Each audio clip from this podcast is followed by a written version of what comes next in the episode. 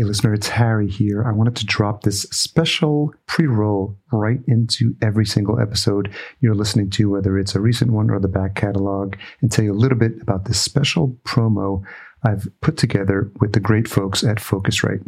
I couldn't be happier to share with you a very special promo we have coming up for the holiday season. This is your chance to win a Vocaster 2 from Focusrite, courtesy of their sponsorship and Podcast Junkies.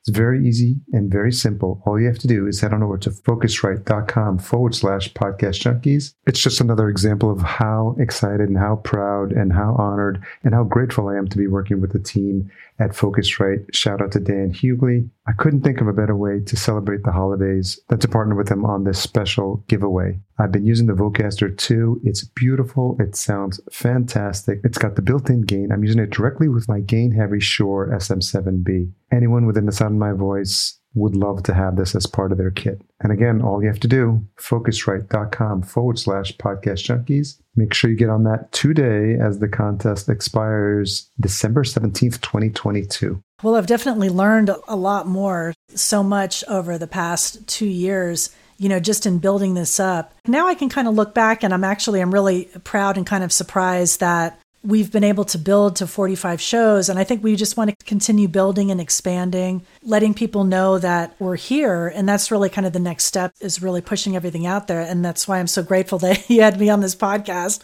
This is the first one that I've been on. So I'm excited.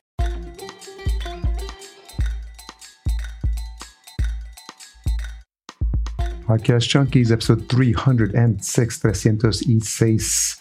Hello and welcome back, regular listeners. I'm so honored that you keep coming back for this show. And hopefully, I've told other people about it. And I'm glad that you're getting a lot of value at it. Apologies for missing last week. It's been a busy, crazy couple of uh, weeks with the holiday season. And I'm just now getting caught up. So I appreciate your patience. If you are new to the show, this is the one where we seek out interesting voices in podcasting and get them to kick back their heels, talk about their shows, and whatever else is on their mind. Last week, we had three time guest Heather Osgood, friend of the show, founder of True Native Media, back on to talk about all things that are happening, not only in the world of podcasting, but with a new project she's got underway. It's a platform that allows folks to buy and sell podcasts. Very interesting. Make sure you check that out if you haven't already. Episode 305. If you hear a bit of rustling in the background, it's a little bit of activity in the kitchen, but the show must go on. And I want to leave that in there as a reminder to you that you're not always going to have the perfect environment for recording. And podcaster to podcaster, we all know how true that is. So I wanted to remind you to be kind with yourself and remember, keep taking that imperfect action. Okay, this week I have the pleasure of speaking with Diane Ray. She's a broadcaster, an interviewer, a content creator, a producer, a voice talent, and most importantly, she's a seeker and the founder of the Mind Body Spirit Podcast Network. It's a fantastic platform for creators in spirituality, health and wellness, metaphysics, and personal growth. This stuff is right up my alley. I'm a firm believer in things happening for a reason. And Diane herself told me that this is the first interview she had as she was starting to talk publicly about the network and get the word out. So it's really exciting. I'm looking forward to deep diving with her as well to learn more about the network because it's really fascinating. And for anyone that's been following my journey on Twitter and through my newsletter at harryduran.com, you'll know that this is totally something that resonates for me. talk about how to handle radio and podcast interviews that have gone sideways, ad structures and revenue sharing models, and the power of spiritual awakenings. You're going to really, really love this. I, I know that if you're continuing to listen and you're following me in my journey, that this is something that's going to be impactful for you as well. Remember, if you enjoyed this episode or past episodes, I'd love it if you leave a rating and a review at ratethispodcast.com forward slash podcast junkies, and I'll be sure to read those out on future episodes. Okay, before we jump into this high vibe episode with Diane, here are a few words from the folks that support this show. This episode is brought to you by Focusrite. I couldn't be happier to share with you a very special promo we have coming up for the holiday season. This is your chance to win a Vocaster 2 from Focusrite, courtesy of their sponsorship and Podcast Junkies. It's very easy and very simple. All you have to do is head on over to focusrite.com forward slash podcast junkies. It's just another example of how excited and how proud and how honored and how grateful I am to be working with the team at Focusrite. Shout out to Dan Hughley. I couldn't think of a better way to celebrate the holidays than to partner with them on this special giveaway. I've been using the Vocaster 2. It's beautiful. It sounds fantastic. It's got the built-in gain. I'm using it directly with my gain heavy Shure SM7B. Anyone within the sound of my voice would love to have this as part of their kit. And again, all you have to do, focusrite.com forward slash podcast junkies. Make sure you get on that today as the contest expires December 17th, 2022. So, Diane Ray, co founder of the Mind Body podcast network, thank you for joining me on Podcast Junkies. Well, thank you for having me. I'm excited to talk about this. We're going to geek out on all things podcasting. I love it. And I, I, still haven't made the call as a podcaster. We can expect all things. I just so happen to have a neighbor that's uh, pulled out the shop vac next door, and we'll see if this makes it into the final. But uh, it's always fun, and I think it's uh, a reminder as podcasters that we just do the best we can. And I think it's more important to focus on having a great conversation. And sometimes, you know, we just do the best with the tech that we have. Absolutely, I get the leaf blower guy all the time you know, delivery guy, Amazon person, and it always happens when you're doing something like this. So I totally understand. Has any one of those come to mind as a recent just interruption to your podcasting workflow? Has it happened recently or?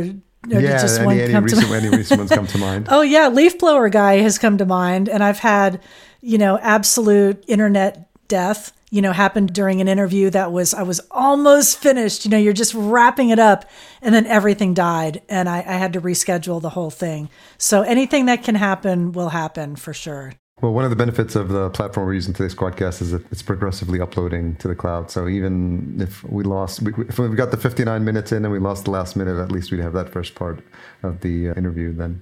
So uh, I'm grateful to your team to reached out to me to get this set up, and uh, I was excited to have this conversation. I've I'm familiar with some of the the Hay House authors uh, as well, so we can get into that. But I'm curious, just winding the clock a bit. Got your start in, was it in, in, TV or in radio in San no, Diego? No, I'm I'm an old radio gal. Yeah, yeah. okay. and was that and you studied journalism? I did. I studied journalism and just my love of music sucked me into radio and getting free concert tickets and, and CDs. I'm really dating myself. And spent uh, most of my radio career in the Miami market. Worked a little bit in Austin, Texas, then came out west, uh, worked in San Diego at the uh, legendary KGB. Then I worked at the NPR affiliate here at KPBS, and then kind of uh, found myself into the digital media world and came on to Hay House Radio when they were just launching an online radio network, which was like revolutionary at the time. I remember my radio friends were telling me, Oh, no one's going to listen to radio online. What are you doing? It's career suicide. And I said, no, I think something's going to happen here. And uh, spent 11 years there, met some wonderful people, and built up that platform to where we were getting 2 million visitors a month. So we had some nice success there. And uh, then moved over to work with another organization to build up their online radio platform and got them into podcasting. I worked with an organization called Unity, where I met my business partner, uh, Tina Williamson, and we launched mindbodyspirit.fm. So that's like the, in a nutshell of my career. yeah. Okay. We, we, can wrap up the interview now. We're all we're all caught up. what are some of your fondest memories of working in radio? Oh, in radio. Wow. There's just so many. I mean, I love the live element. It was so fun to be on the air in your hometown, having that immediate reaction and talking to listeners. You know, again, the free concert ticket and CDs and just my love of music. It was a lot of fun. I had a great time in rock radio. I have some fond memories. Live radio is still alive in some form. Things have definitely changed and morphed over the years, but it was definitely a lot of fun to crack the mic and just have fun live. It, it was a lot. It was great. I enjoyed it. Obviously, you learn what you can in school, in journalism school, but nothing really prepares you for being live on the air. So, you know, was it just like learn as you go and sort of school of hard knocks in terms of like figuring out what's what's the right thing, what's not the right thing to do, and especially when you have that live element, I'm sure that makes things a bit more exciting. It is. It's very exciting. There's a lot of fly by the seat of your pants uh, kind of thing, you know, making sure you don't curse, you know, things like that. There's other stories about that. But so much I learned in my radio life, I was able to transform into the podcast world. You know, really communication and telling a great story is key in both of those platforms, you know, both of those ways to communicate. So I was, I've been able to bring over a lot of what I've learned in my radio life into this life. Yeah, it's interesting because as a, I'm a child of the '80s, and so I, I mean, I vividly remember the the, the radio and then calling in to request your favorite song. and it's so funny because I was uh, hanging out with my partner, and her dad is in his 60s, and he was telling us how he likes listening to Sirius because he hears the DJs. And because I, I, was, I'm thinking, no, just listen to Spotify. You can just listen to the whole song, and you don't have to listen to the, there's no commercial breaks. But he likes Sirius because of the DJs coming in every now and then and talking a bit about the song. And it's something like I don't think about it anymore because I don't listen. I rarely listen to live radio because I'm always listening to like a, a podcast or, or, or a streaming service, and I'm and I it is generational, and I think sometimes you know people appreciate. There is something about that human element of someone taking you along on a journey in the podcasting space some folks call him the godfather Adam Curry of, of MTV VJ fame.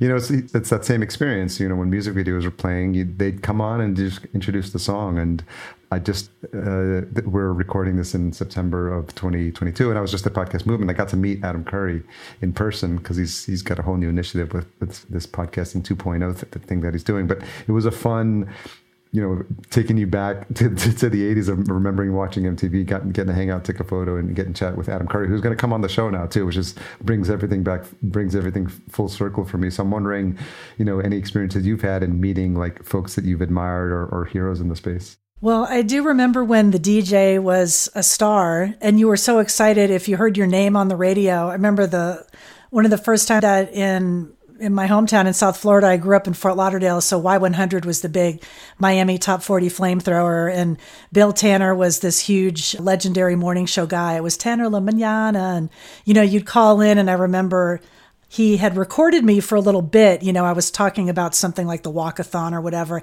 and just the thrill of like hearing your name on the air. Yeah. He said my name. you know, it was so exciting. And just the, the interaction and the engagement. And it's funny though to come full circle. I see that now where people are really wanting to do that on Facebook Live, Instagram Live, finding a way to incorporate the listener and really engage in the podcast experience. And I'm, I'm working with some of our podcasters on our network on mindbodyspirit.fm that still want to have that engagement, but in a podcast form. And I think there's ways to do that and not lose that. But yeah, I do remember the DJ and, you know, that excitement. I, I don't know. I wish, you know, the DJ was the star still, but I guess th- things change and morph over time. Well, was, what's funny about podcasting for me personally is that I my passion for podcasting actually came from DJing. I, I grew up like with a passion. I grew up in New York, so it's it's house music, so electronic music, house music and it's I learned on vinyl. I learned how to DJ on proper turntables, and, and I would throw parties and high school dances and all that sort of stuff. And and I remember like that was my very first passion. So I'm, I'm dialed into like you know that that power of like a DJ to curate and, and control like like an an event or a party or you know and and I've always been fascinated by that. And and and the idea was to start a podcast to interview DJs in the beginning. And then I realized like oh, that's going to be kind of hard. So let me just interview podcaster. Right. You you would be a little a little limited yeah, I guess. yeah. but it is fun. I mean and I even remember like way back in the early like I don't want to date myself that much. I'm going to think I'm an old bag but you know queuing up the record. I remember doing that with programming that we would play like in the middle of the night. I did the overnight shift early on in my career. And in the early morning, then sometimes you'd play like block programming stuff and you had to cue it up on the record. And yeah. Then you'd fall asleep, you know. it was fun. It's definitely a di- different experience. When did you start listening to podcasts? Wow. I mean, I've, I've always loved stories and God started listening to podcasts, I guess, gosh, five, I don't know, five or six years ago, maybe a little longer. Okay. I mean, podcasting, it still seems like in its infancy, infancy, you know, even though I guess probably the form has been around, what, over 10 years, 20 years? Yeah, at least. Yeah, 2000, uh, maybe six or eight, I think, is like the first one, depending who you ask. And Adam Curry, I think, had a part to play in that as well. Although there was an announcement or a news bit recently on Pod News about Robin Williams on a talk show talking about I forgot how far back it went, but he was talking about how he was like downloading like audio to his device and then listening to it. And people were like arguing in the podcast community about whether that was actually one of the first podcasts because the mechanism that he described is essentially what podcasting is nowadays. So always interesting. It could have been, yeah. or maybe just a, a, different view of the mixtape. Yeah, yeah, yes, the mixed, the cassette Remember tape. that? well, it's so funny because when I started, because I, I got my start in the DJ world, when I first heard the term podcast, it was a DJ mix. It was, I would go to sound, they were like, go listen to this DJ's podcast on SoundCloud. And it'd be like an hour long mix. And, uh, you know, coming from the, the era of mixtapes, you know, I remember my barber shop in New York City, Astor Place, would have you walk down to the basement level and there's all the barbers there, but there would be a guy, the DJ set up, and he'd have just rows and rows of cassette tapes of just all sorts of mixes like hip hop and house and just like you could just buy a, a ten dollar cassette tape. it's like you're taking me back cassette. cassette. That's yeah. funny. Remember when they would break and you put the pencil in yeah, and try of course, to fix the eraser. You just have to just yes. taking them apart. So moving from analog to digital, how did you start having those first conversations, and how early on were you with HayHouseRadio.com? Uh, Well, Hay House, I started there in 2006, and it was really at the launch. I mean, they had just launched this online radio network, and I was really the only one that had a quote radio background. So it was funny how I tried to come in and I go, Well, we're going to make this sound just like a radio station, and we're going to have sweepers, and we're going to do bits and contests. And I remember trying to do a contest like caller number 10, yeah. and it, it just it wasn't going to work. And so I had to totally shift my way of thinking from the radio way to kind of doing things a little bit differently. And then as podcasts slowly started growing and becoming more more of a presence, you know, moving more into that direction. And and I, I tried to do that as well with Unity Online Radio, taking them from a live radio format and then, you know, moving it into a podcast. And then, you know, taking some of those people onto mindbodyspirit.fm and taking the radio show into a podcast, I guess. Because I remember in the beginning, I would say, "Oh, a podcast is just a radio show." Sure. And it is, but it isn't. Yeah. You know, it's it's a it is a little bit different. So, in your time at Hay House, you hosted a couple of shows as well. Can you talk about like how, how you got those off the ground and some of the experiences you had, including you know working with Wayne Dyer as well? Oh, yes. Dr. Wayne Dyer was amazing. I worked with him. He did a show every Monday, and he was a guy that just really loved to connect. And so, having that ability to just, you know, sign on from his place in Hawaii. He lived in Maui at the time. And he could reach people all over the world. And we had people calling in from Hong Kong and Europe and all over. And he just loved it. So that was amazing. And then basically, I just did an interview show of new authors that would, you know, come through Hay House. And that was a great way to sell books. So it worked on so many levels and it, it was an amazing experience. How did you hone your interview skills over the years? Like, how, how, was that experience when you got started? Had you had experience doing interviews from the radio days as well? Yeah, I did. I mean, I did some, although I didn't do a radio, I mean, an interview show in my radio days. I was a DJ, you know, I, I spun whatever Led Zeppelin tunes. so I did do some interviews, you know, with bands and things like that. But my time at Hay House Radio really allowed me to hone that skill. And I will even say to this day, an interview can always go just right down the drain. you know, you think you know what you're doing, yeah. and then something will happen or it will just go sideways. So I'm always learning, even now. I never think I know everything because there's always something that I don't know. And I think it's always a learning experience and I just I enjoy the conversations that I have so much. And I got a chance to talk to so many people at Hay House Radio and then brought it over to Unity and I, I did a show there and I've kind of kept that as a podcast. So I have my show Be Present, the Diane Ray podcast out there talking to people in the mind body spirit space. So I'm still swimming in the same pool, you know, and talking to those people because I, I have such an interest and a love for that that subject. I think we we need it. You mentioned a couple of interviews going sideways. Is there one story that comes to mind? Wow. There's been a few. I had one interesting interview at Hay House where I was talking to a medium And she gave me a message that really threw me because it was so super accurate that I didn't really know what to say after that. I'm like, uh, the, uh, you know, so that kind of brought things to a screeching halt because yeah. I was like, what? You know, how did cut, she know that's where that? cut to commercial. I, I did. I, that's what I did. I just kind of went to a commercial. I'm like, well, we're going to take a break now. Then I've had other people that were just kind of so out in left field that I was trying so hard to reel them back in. That's a skill, right? that's been hard. It is. It is. That is a skill to try to pivot back and bring them back yeah. on track. So yeah, all of those things have happened. Are there folks that you learned from in the radio days that were mentors or people that you admired or just learned along the way from?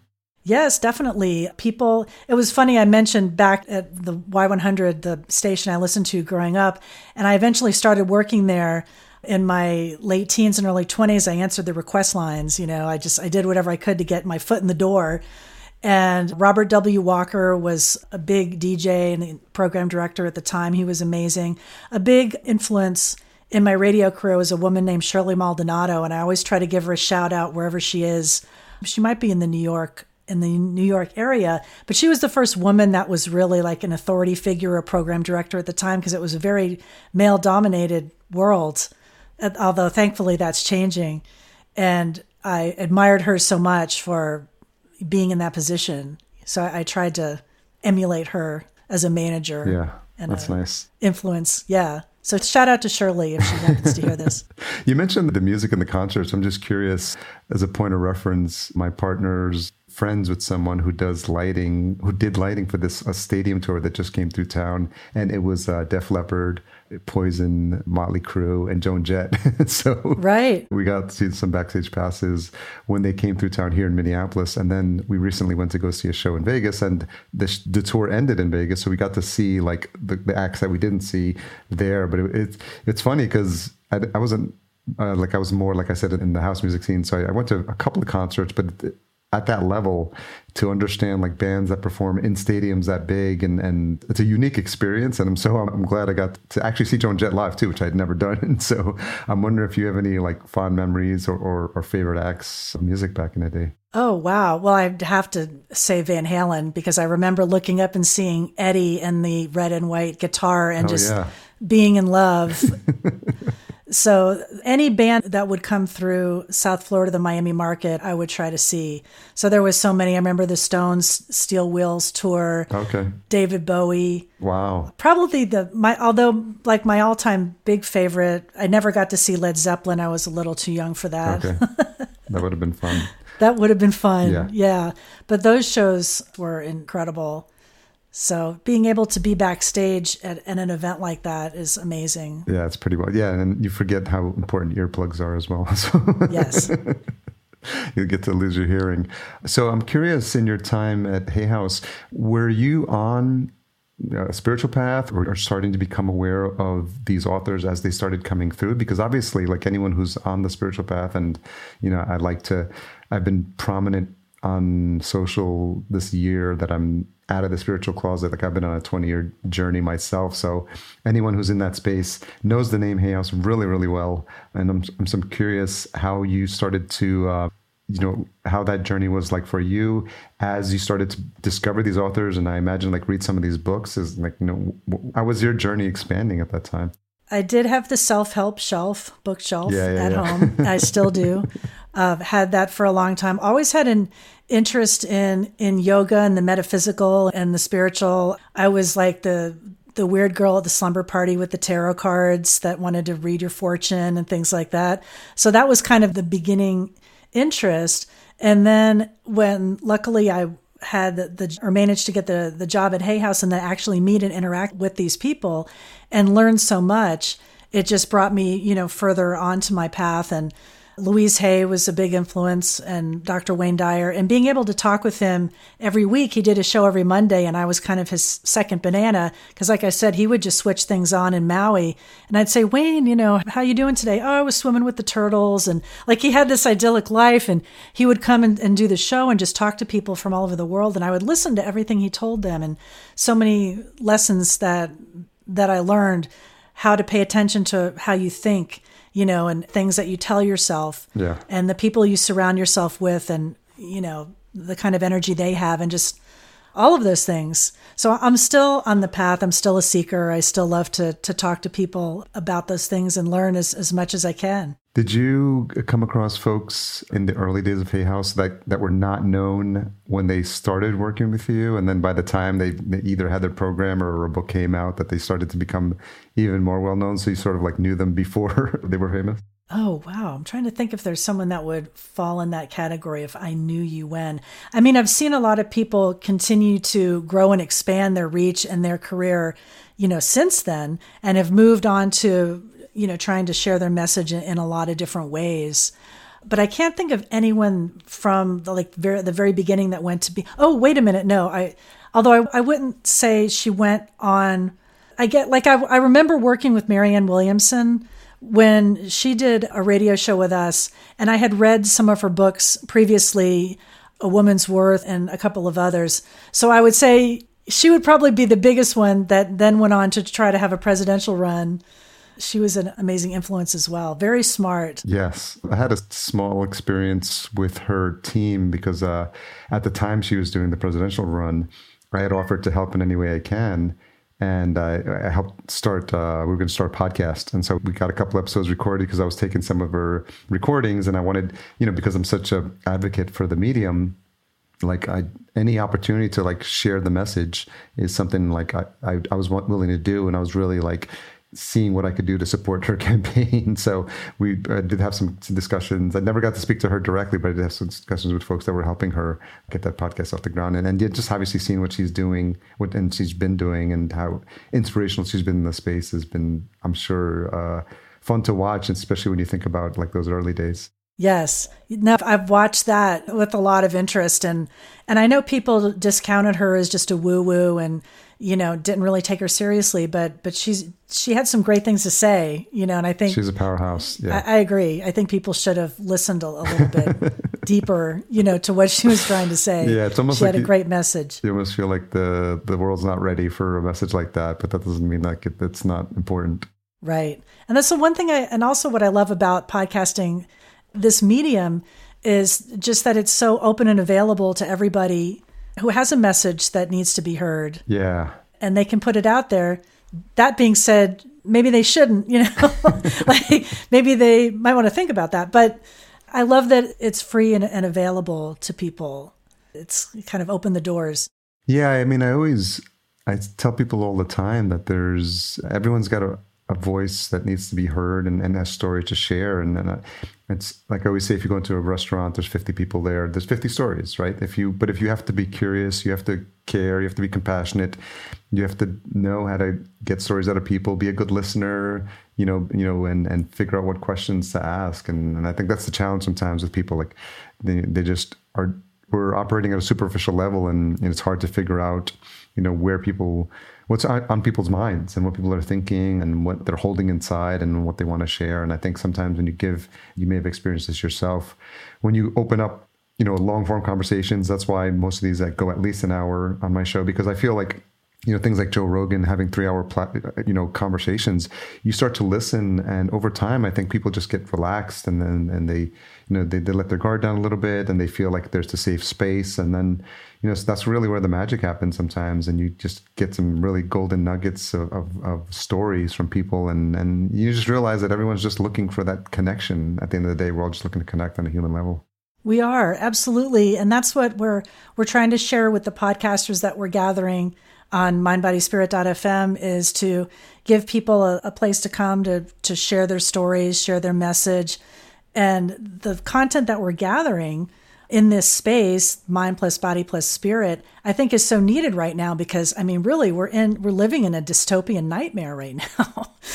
we need all the help that we can get, and to offer that kind of content is gratifying. Yeah, when did you can you talk a little bit about the conversation or about the where your mindset was at as you were leaving or making the decision to leave Hay House and, and starting to work with the team at, at Unity?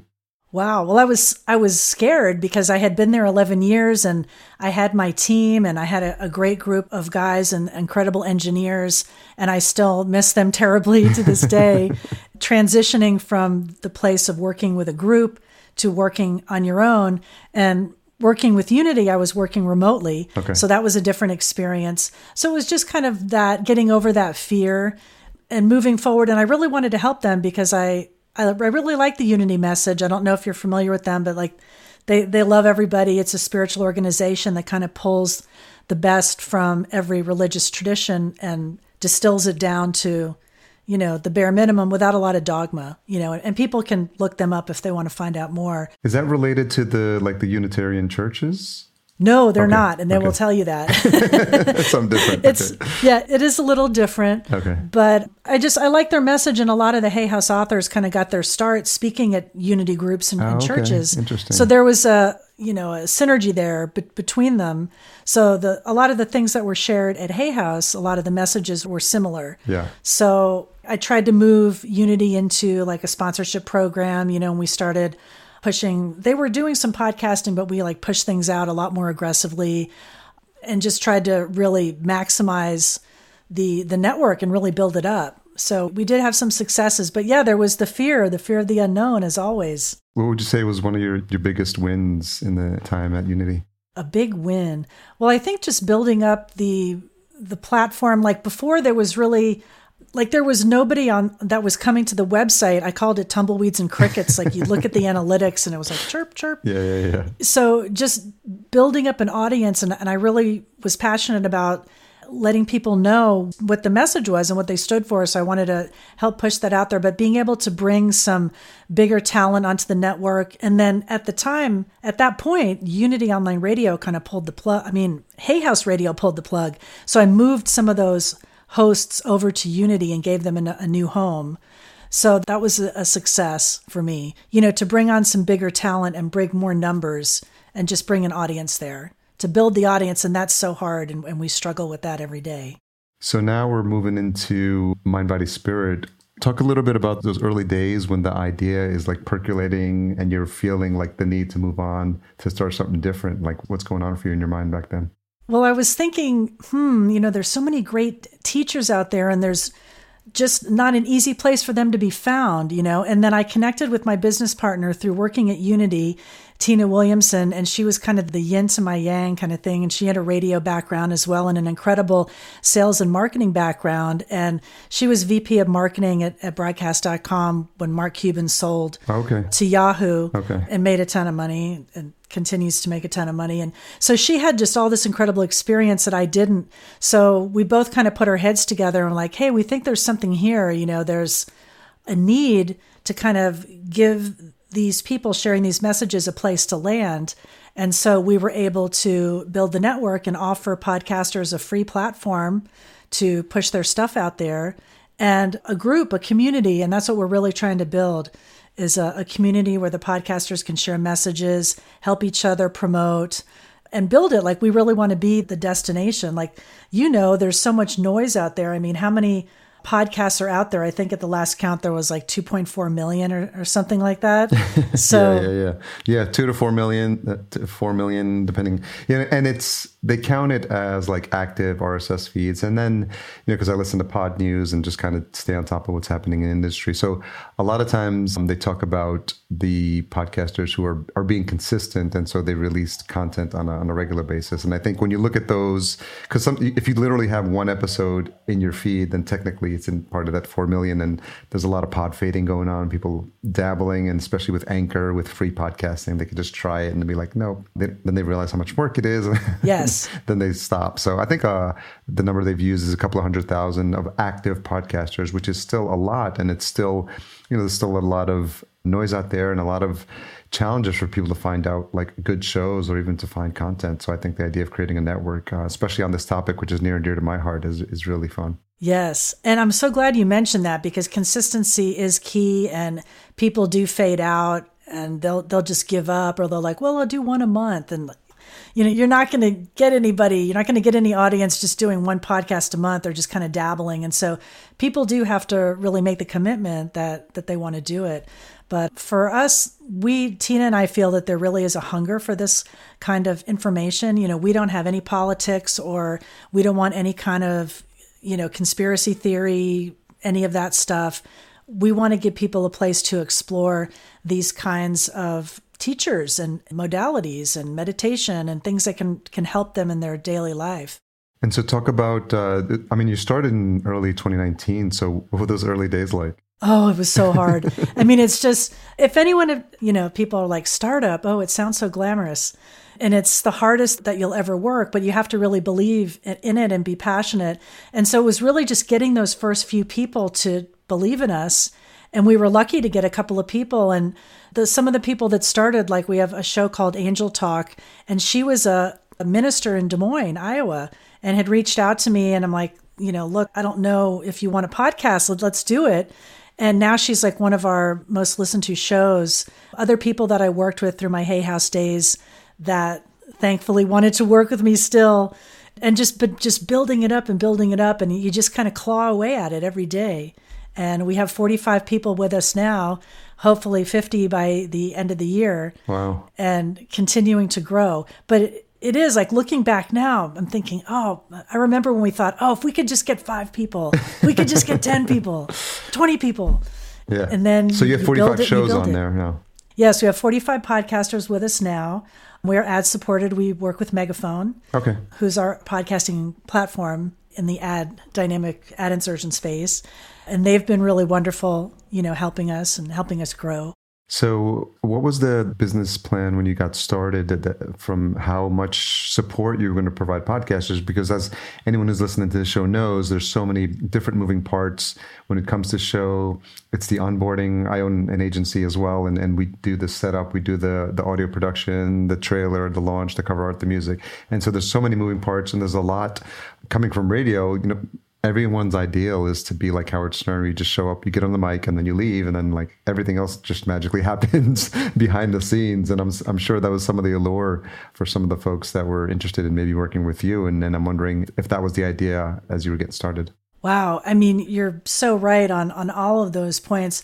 And so what made us a little different is that we're not a content creation company at this point, although that is something that I would really love to do. We're an aggregator. We're gathering people together. So what we would tell people in the beginning is, you know, look, you need to give us a quote broadcast ready MP3. Okay. But we'll show you how to do it and we'll we'll try to hold your hand and, and help you through it yeah. for as low a cost as possible and there i know there's you know there's a lot of great agencies out there that are you know they're selling packages for a couple of thousand dollars a piece. And we were kind of offering that alternative like this isn't going to cost you an arm and a leg. I'll show you how to do it. You know i'll show you how to how to do an intro and how to be on you know have a presence and put it together. So we kind of just pieced it together and we felt we were offering something a little bit different because we weren't charging people this fat fee. Yeah. And sometimes it worked and sometimes it didn't, where if people like were like, oh, I can't do it, you know. But I said, look, you don't need an epic mini series.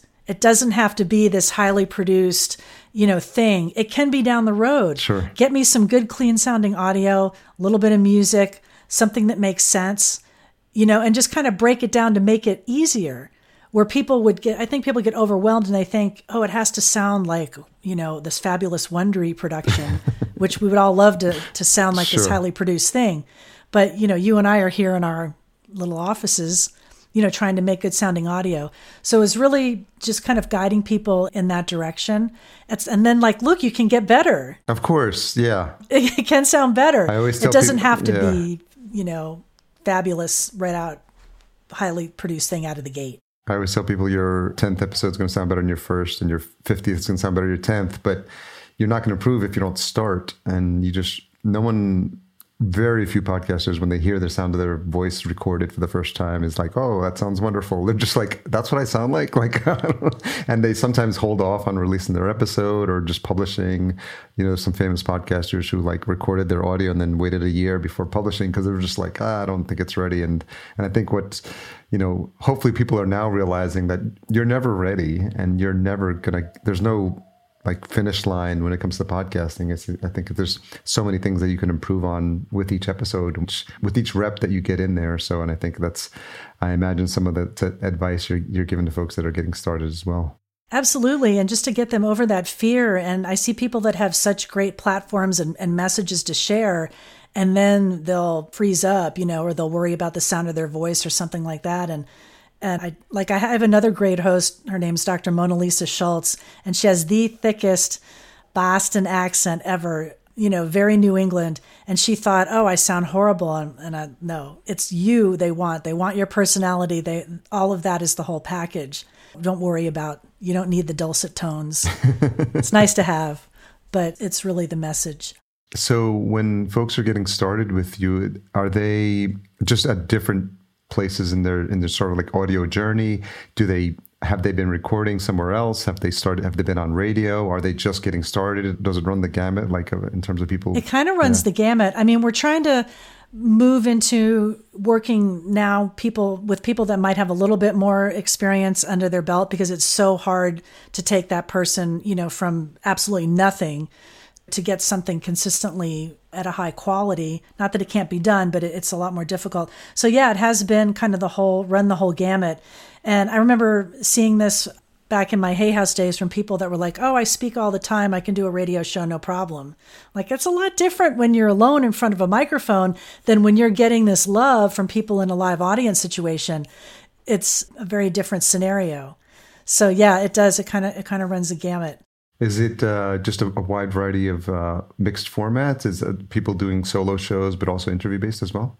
There's uh, some people that are doing interview based. Some people are doing a lecture. The person that I just mentioned, Dr. Mona Lisa, actually records because she loves live radio and she will not give it up.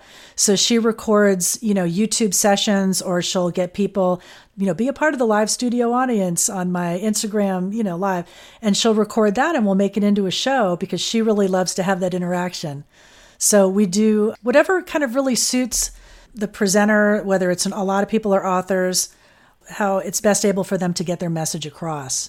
So, talk a little bit about the structure of the ads, uh, and you're doing so. You're using megaphones, so you're doing dynamic ad insertion, and your your the inventory is all the shows on the platform.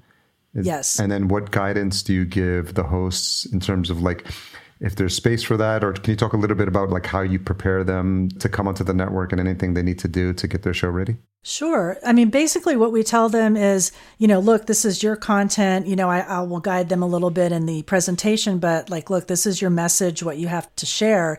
So you just worry about that. I go, all I really need is a one to two second space for that ad insertion. Just leave that. Then you timestamp it. You tell me where that space is, and I will go in and make the ad insertion. And then I'll coach them. I mean, the great thing about working with Megaphone is that it gives the creator a little bit of autonomy over the categories, right? Like I, I tell them, look, if you don't want alcohol, because we have some shows, a sober living show, some people that just don't want alcohol advertised, okay, you can opt out of that. Or I have a couple of vegan shows, so that's no fast food, no zoos, you know, aquariums, I mean, anything like that. And so they feel that they have control, and people like that because they don't want just something shoved in their show that they're not going to agree with. And then I tell them, look, we already opt out of no news, no political ads. There's a category called sensitive other. None that will apply. Okay. So, you know, basically we say, let us handle that part, letting them know that they do have a choice of the category of what will go in their show. So working with Megaphone has been great in that sense. And just I've learned so much. I didn't know anything about that. Dynamic ad insertion, any of this. So there was a, bit, a curve on my part as well. And we're hoping to grow the network where we'll be able to do, you know, deals or partnerships with other people for advertising. We have all all these amazing shows that people can advertise in some of them or buy the whole network. Okay. Something like that. So we're exploring all of those avenues. And that's where, where Tina comes in, my business partner on that end, because she's so knowledgeable on the advertising and marketing side of it. And so, do they have a pre roll and space for a mid roll and a post roll, or those three spots? Yep, they do. Pre, mid, and, and post. And if they wanted to do, are there shows that do more than one in any of those slots? Yeah, there's a couple. I mean, most people don't. I mean, most places don't even sell the the post roll anyway, okay. right? Yeah, that's yeah. kind of a throwaway. Sure. You know, that's like where you put your promo stuff and things like that. So it's really the pre and the mid okay. that are really important. And you know, we handle that for the content creator, for the podcaster, so they don't have to worry about it. Yeah. And then the business model is you just take a cut of the revenue that comes in from the all ad based. Is that right? Yeah, we do a percentage share with the podcasters. And I'm hoping to, we really want to grow mindbodyspirit.fm. I mean, I want everybody to make money. Like, we want everyone to be successful. Of course. And then you try to explain that to the podcaster so that they don't, because that's always the first thing people say, well, how much can I make? Can I make a lot of money? and then they'll hear an ad in their show, like, hey, I heard an Audi in my show. Like, will they give me an Audi to drive or that kind of thing? I'm like, no. That's not how it works. It, it doesn't really work that way. And th- so yeah. you have to manage expectation as well as we're trying to grow. Yeah. So yeah, that's definitely been interesting because people seem to think there's this whole this big payout right away. Yeah, I, dynamic ads are really you know fascinating, and, and I think early on, you know, people I think were a bit discouraged by them because you know obviously randomly having an ad for like Walmart show up in your content, you know, just kind of disrupts the flow. And that's why sometimes a lot of folks like the host read ads as well. And so, does the model that you have now support any of the hosts who want to do like find ads on their own or find sponsors on their own? And can you, you do a mix of those as well? Yeah. Oh, absolutely. No, we encourage that because that's a lot more beneficial for them, you know, and for us because then, you know, there's not such a big chunk you know going out the door so yeah if people come in with a sponsor or someone that they want to work with we definitely encourage them to do that yeah, and I've, I've, uh, I've used the Megaphone platform in the back. I actually shout out to uh, Ray Palermo, who, yeah, I don't know if you've met or you work with her. Oh, yes. I'm working with Ray. Yeah. She's been very supportive. Actually, Ray was the one that we brought Megaphone to the Unity oh, uh, network way back then. So that's where I started working on it and learning how to use Megaphone and build campaigns and things like that. And I'm still learning because there's so many moving parts.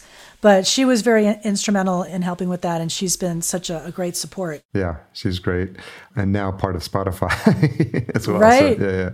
And so, what have you seen that's worked in terms of like growing the network, and and how big is the team? Well, the team is me and Tina. We're like a two man band. We do have people that we farm out things to. Like I have an audio engineer that helps me with stuff as like a contractor basis, but that's where we want to grow. Like we want to bring on a full-time social media person, someone to help with marketing, maybe someone to do sales. And that's where we're really excited at our growth right now. We're moving to a brand new website on our own, you know, building that.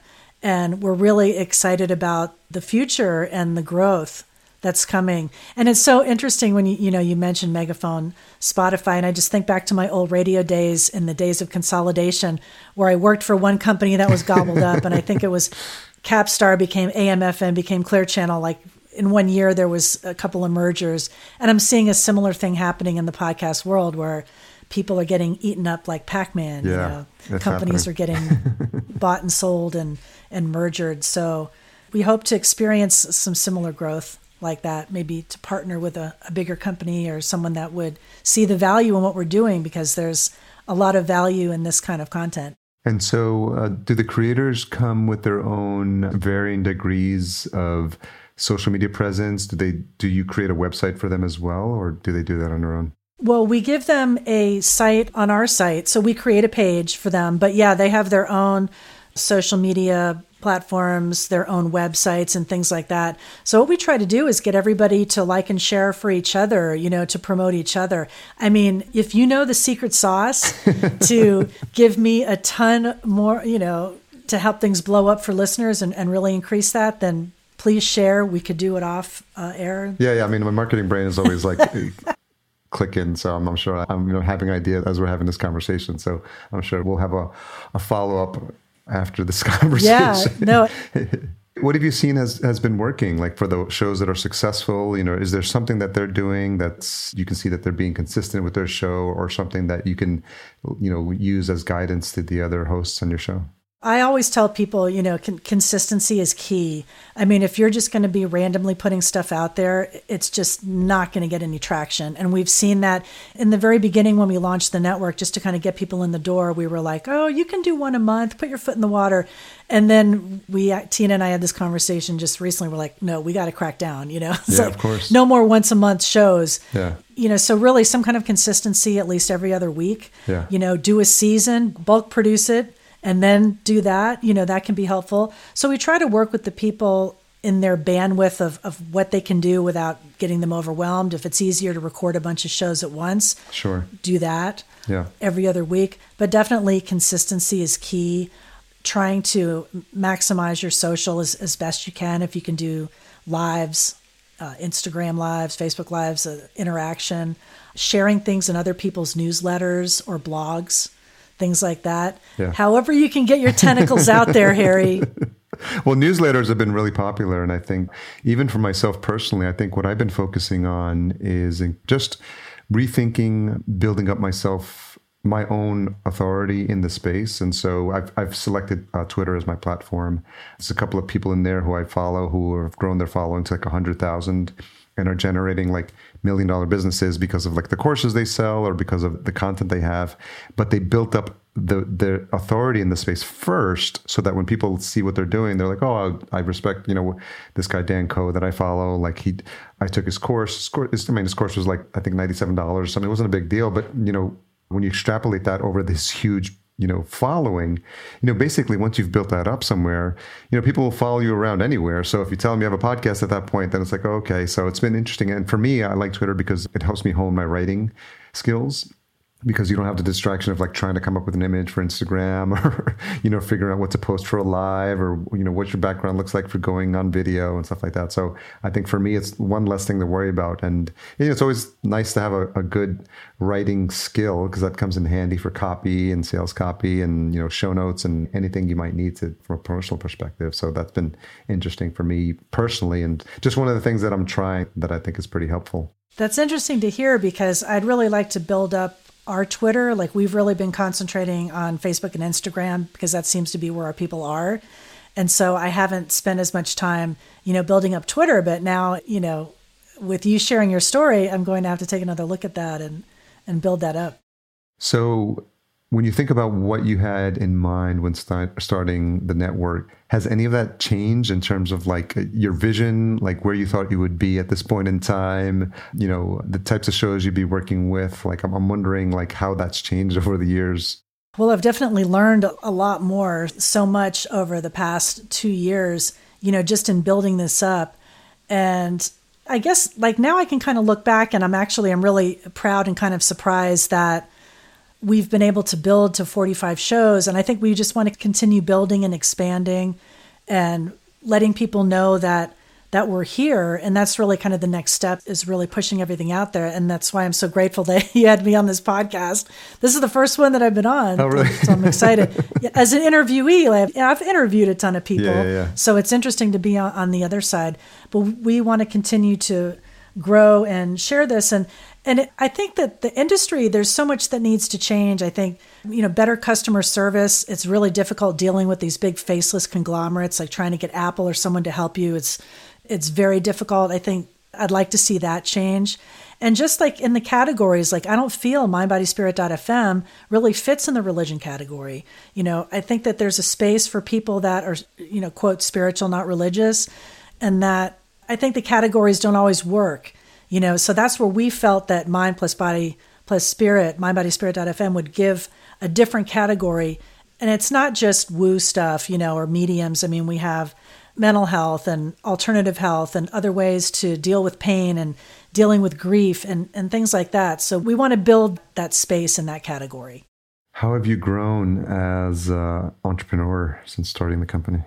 Am I an entrepreneur now? Oh, wow. I was just a DJ for a long time. Life was simple then. Come in and do your four and out the door, you know? It's been a lot of, you know, details. And I think finding help and asking for help. And that's something that I've done is, you know, reaching out to people and maintaining relationships people that I've worked with before that I'd like to continue to work with. So I've learned the, the value of that. And I think, and here's also a tip like be nice to publicists and people that call you and ask for help and I remember people I worked with at Hay House, and then now when I go and ask for them, they're like, "Oh yeah, I remember you." You know, like, you know. So like, you don't have to step on people on your way up the ladder. Not at all. I don't think that that really works. And again, a shout out to my business partner Tina because finding someone who's good at what you're not good at and can bring the best out of you so that you're better she she helps me with that because she's much more linear and detailed, and I'm like bing bing bing bing. You know, what's next? What can I do next? Has she been behind the mic as well? I don't think so. No, but I really? told her, look, I said, I'm doing this podcast junkies interview. You're more than welcome to do the next one. oh, no, no, you can do it. I said, we'll divide and conquer. You do some. Because I think she has an amazing message to share, too. I mean, she was there, you know, back when broadcasting on the internet was in its infancy. And, you know, she learned a lot from Mark. She reported, you know, directly to him and Todd Wagner. And so I've tapped her brain on that a lot, too. Like, I go, why don't you call, why don't you ask Mark? Ask him what he would do. Yeah, he- she goes, You need to be prepared to go in front of Mark Cuban. She says, It's not like Shark Tank. That's fake. So It's funny. it is. Yeah. It's funny. But we've, she's learned a lot from him and from her experience over the years. And so we try to put our heads together and forge ahead. Well, it seems like the PR outreach that you just started is already reaping benefits because, and, and it made it, you may have just reached the right person at the right time because, you know, I saw Hay House and I was like, well, spirituality, podcasting. I'm like, yeah, this is exactly like what I'm, I'm all about now. so I think That's great. what's interesting for me is that, uh, I mean, I started I would say probably late 90s, just kind of awakening Buddhism, and then that whole New Age seed of the soul, you know, the conversations with God, the Celestine prophecy, you know, seven spiritual laws of success, just like everything. It was just like it was leading into another one, then just like learning about crop circles and Egypt and ancient civilizations and star seeds and just channeling. it's just like, it just became this like huge huge rabbit hole for me and i just voraciously like taking everything in but sort of like always everything in the background and i've worked with plant medicine now too so it's just really expanded my awareness of like tapping into that universal you know spirit and guidance that we all have in us I believe that. and a lot of times, yeah, and people write it off as woo. And sometimes I've, I have a love hate relationship with that word. 'cause Sometimes people use it in a derogatory fashion, but you know, it's, it's, you know, it's very, it's sort of descriptive of, of the space that we're in now. But I think you can't deny, and I think it speaks to like, you know, all the content that you, that's on your network that people are awakening to the presence of like something bigger than themselves. And a lot of times they don't know how to put words around it or describe it.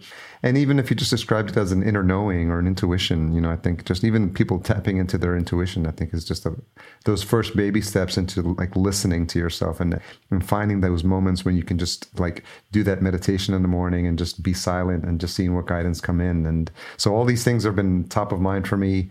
Even in our agency, I shifted to moving to working with business owners in the space who are working on consciousness, you know, raising messages and, and coaches in the spiritual space. My tagline is I'm, I'm the cosmic conduit for awakened souls ready to transmit their message to a global audience. I love that. Oh, I wish I would have thought of that. We could have put it on the website. But I think you're so right in that there is a big hunger for this material. And I believe that strongly. I saw that at Hay House Radio. And, you know, the biggest question that people would call in a lot of the radio shows and they would ask, besides when am I going to meet my boyfriend, girlfriend, whatever, Yeah. would be what's my life purpose? And it's almost like people want permission to explore that, what their heart is really telling them to do. But we're seeing it now with the great resignation, where after the pandemic, you know, people really took a second look at like, is this what I want to do with my life? Exactly. Do I want to spend 12 hours a day in a cubicle? Do I want to report to this person who totally demeans me and demoralizes me? And I think we're we're looking for that. And and it's also kind of hit the the zeitgeist where like you see on television shows, you know, Jerry Seinfeld does TM, Howard Stern talks about his meditation. You didn't see this before. No, People were all. afraid to, to say that. They thought you meant you said meditation. They think, you know, you're a fortune teller with a turban. Yeah, yogi. And yeah, and if you're not doing any kind of self care like that or giving yourself 10 minutes to breathe, you're going to explode because we're just, and now more than ever. And I read a, a great quote, and I won't steal it as my own. I'll give credit to the guy that I heard it from on another podcast. He's a religion writer, and he said that we're at the point of a post pandemic spirituality surge. Sure. And I thought, yes, if I can be at the crest of that wave, if mindbodyspirit.fm can be part of that to, you know, give people that alternative. And I, I still believe that, you know, there is some magic, there's unexplained things in the world that we should explore. Yeah. Egypt is top of my list for trips to go to. So oh, I would sure love that, that. Yeah, just get to into see those, the pyramids. Yeah, and to get into those hidden chambers down. yes.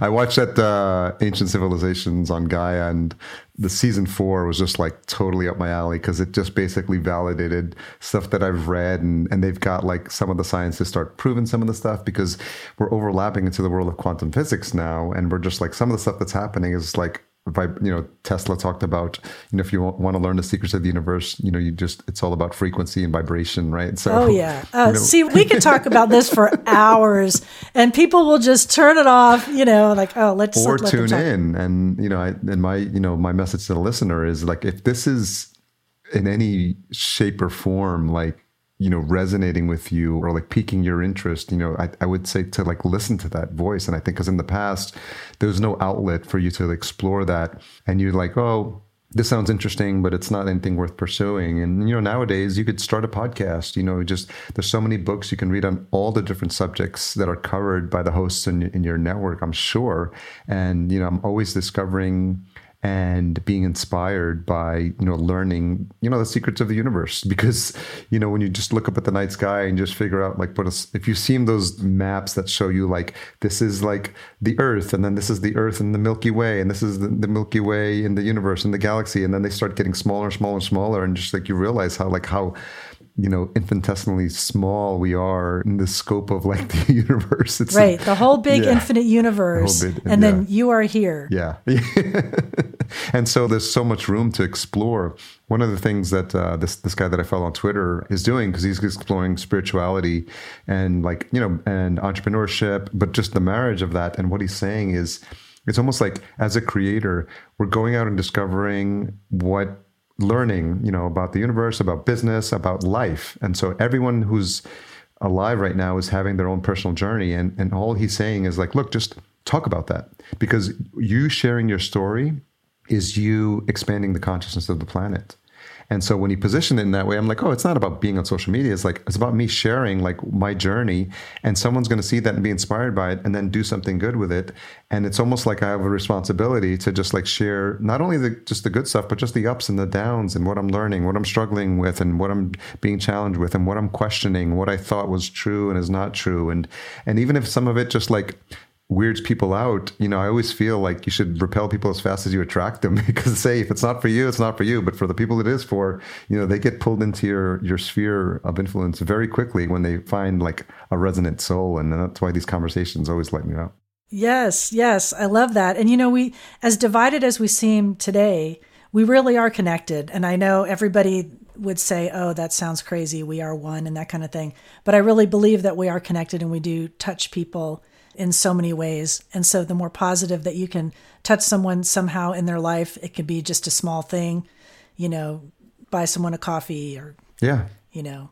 Yeah, I always say that um, I've spoken like on stage as, as well on, on some of these topics about podcasting. And I always feel like I don't need like a room like full of thousands of people. I just need one person to hear that message. Cause there's, when I'm speaking and, or when I'm uh, like on, on, my podcast or i am invited to speak like on a webinar or something like that, I just feel there's like, there's one person that needs to hear the message. And so like, I feel like there's a responsibility to share my story, to share my ups and downs, to share like my spiritual journey because inevitably, and it's always happened. There's always, if I'm speaking on stage, there's one person that comes up is like, oh, I really needed to hear that message right now. And I'm just like, okay, that just keeps me motivated to keep going. And, and I think people shouldn't feel like embarrassed to talk about these things because, you know, we sort, we almost have a responsibility to like share our stories because you just never know who's listening. You just never know who needs to hear this exact message or, or this conversation. You know, someone's going to be listening to this and be like, yeah, they're, they're nodding their head. Listeners nodding their head as they're listening to this on their earbuds and saying, yeah, this is exactly what I needed to hear right now. And I love that about podcasting and I like that about radio. Like when I even when I was doing the overnight shift, if I could I would get that one call from, you know, the gas station attendant or the guy stocking the shelves, you know, late night at Winn Dixie, that kind of thing. yeah. And I'd I'd play him a Metallica song or something and that one person yeah. that I was able to touch and I, I would be I would that would make it all worthwhile, you know, even to work that lousy shift. And I think that the more that that we can do that and reach out, the better because we all do have amazing stories to share. Yeah. What was that overnight show that dealt with all things like metaphysical? I always forget. Uh, oh, George Noory, Coast George to Coast. Noory. Oh my God. he's God, still that's- around, I believe. yeah, I would. That would be interesting. I, I don't know if he's delved into the podcasting space or you know where he's at now, but I remember whenever you just stumble upon one of those shows and just be, it would just be at the right time. and You'd be like driving and just be hearing like stories about UFOs and just like, wow, this is fascinating. It is. Yeah. I'm, and I've always been fascinated by that kind of material, you know. And now, look, the government is showing us videos Of of, the, you know, Yeah, the yeah. existence Yeah. of UFOs. Although they changed the name, they rebranded it to something else. I, I forget, unidentified flying something. But yeah, it is interesting, and I love that that you're you're into this material. And I mean, we really want to give people a space on our network to explore all of those things. And so, how do you make a, a, a call in terms of like what types of shows are a good fit? Is there an application process, or you know, how do folks get connected with you? Well, at this point, right now, like they can connect through the website, you know, info at mindbodyspirit.fm. Then Tina and I will look at it. Or if it's a referral from somebody, and then we'll check them out. And just, you know, we kind of do it old school and we'll talk to people. And if I get a good, you know, again, if you get the intuition and the, you get a good feeling that someone is really sincere and wants to share their message. So a lot of it is going by the gut as well. And then you look at the numbers and, and everything else that, that they have. But I mean, we would look at a bigger person than and also, you know, someone who's starting out. Sure. I want to help those people too.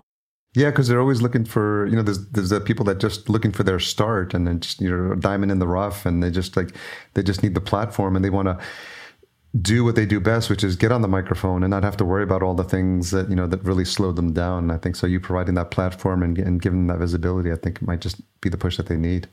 Yes. And I love to talk to people about that and help them on their journey. And, you know, hopefully we'll, mindbodyspirit.fm will continue to grow. And, and I love that there's a lot more interest. And I think in, in this material will continue to grow. And I think that we definitely need it now. People are, are looking for support, Yeah. you know, now more than ever.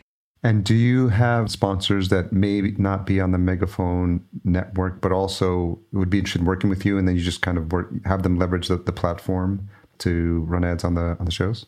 Uh, we're open to talking to anybody. Okay. Sponsors, send them our way. Yeah. yeah, we would like to grow those relationships for sure. And I think that, you know, there's a lot of companies. I mean, look at how big uh, veganism is now. You know, a few years ago, people would laugh, you know, what, vegan? You know, but now all these celebrities are coming out as vegan. They're, All these plant-based uh, food. I have a second Sure. show called the Vertical Farming Podcast, where I interview CEOs of vertical farming companies, which has been a fascinating journey. And that's sponsorship led. And I actually landed my first sponsor before I launched the show. And it just speaks to like a growing industry, like that's getting a lot of funding. That's been very helpful. But now that led me down a whole rabbit hole of all these new food. There's a, there's a web newsletter called Food Hack, and it talks about cellular you know beef and and uh, plant-based beef and plant-based meat and you know they're creating like um, cellular based like uh, or plant-based eel and, and just for like sushi and just so now it's like this movement is really moving fast and this industry is really moving fast and so like you know it started with veganism but now it's just branched out into all these like derivatives impossible meats you know uh, all this sort of thing that's happening it's been, it's been interesting to watch so It's feels like- exciting. yeah it's a lot of opportunities happening A couple of uh, questions as we wrap up. What's something you've changed your mind about recently? that i've changed my mind about recently. Let's see. I'm trying to think of something. Think of something clever. it could be. I've had people tell me they switched from uh, coffee to tea, so it, it doesn't. Oh have to- no, I would never give up coffee. No way, no way. I don't know. I mean, I, I used to. I recently tried miso on salmon, and I, I didn't like it before. So I think I, I've changed my mind on that. that would good be enough. the okay. That was, that's that's like good the only recent Yeah, thing I could think of. Like I thought this was awful. No, I like it. I would have to say that would be the most recent change. It's funny how uh, some of your taste preferences you just acquired as a child and just like never let go of, and or things that you like, foods that you didn't like. Like I have a like a I deter olives. And just just like the smell of them, the taste of them, and it's just it's never gone away. and so like I don't think anyone would ever convince me like that's a, a good food. And I see people eating them, like popping them into their mouth by the handsful. But it's just interesting. Some of your taste patterns and buds are just like you know you, you pick them up early on and then they never change when you're into your adulthood that's true i'm a lot more adventurous now as, as a kid i hated everything mushrooms hated them tomatoes hated them uh, now I, I love all of those things what's the most misunderstood thing about you? Misunderstood? I don't know. Pretty much an open book. Maybe they might think i'm too serious. Oh i don't want to say maybe they think i know more than i do. Yeah, okay Yeah, I think we all realize that uh, a lot of Fake times. Fake it till you make it.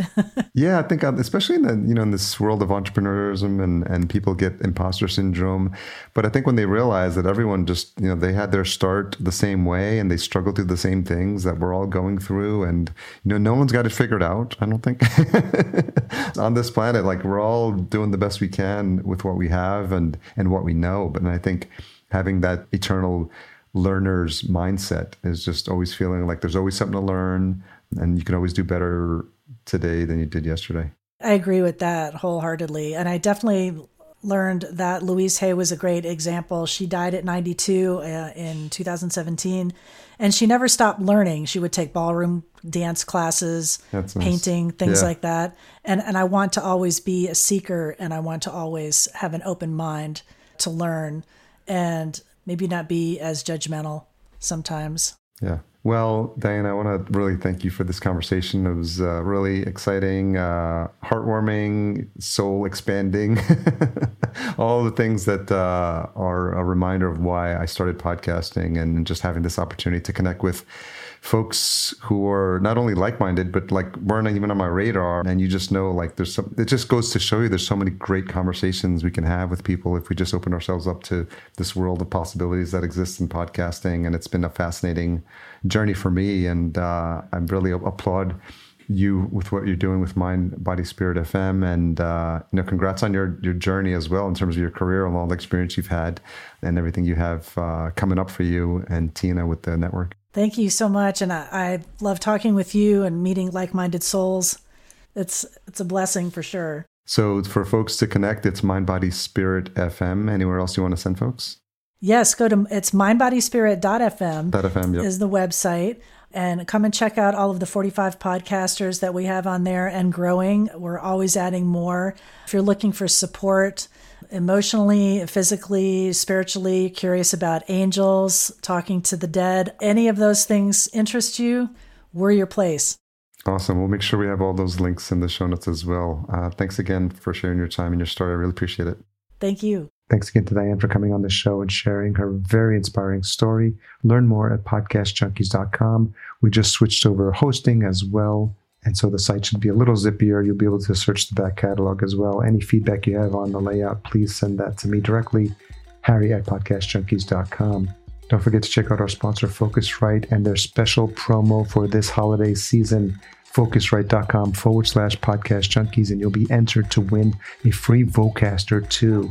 So run, don't walk to this site, focusrite.com forward slash podcast junkies. I can't wait to find out who the winner of that's going to be podcast production provided by Fullcast. Learn more at fullcast.co to see if a podcast is right for you.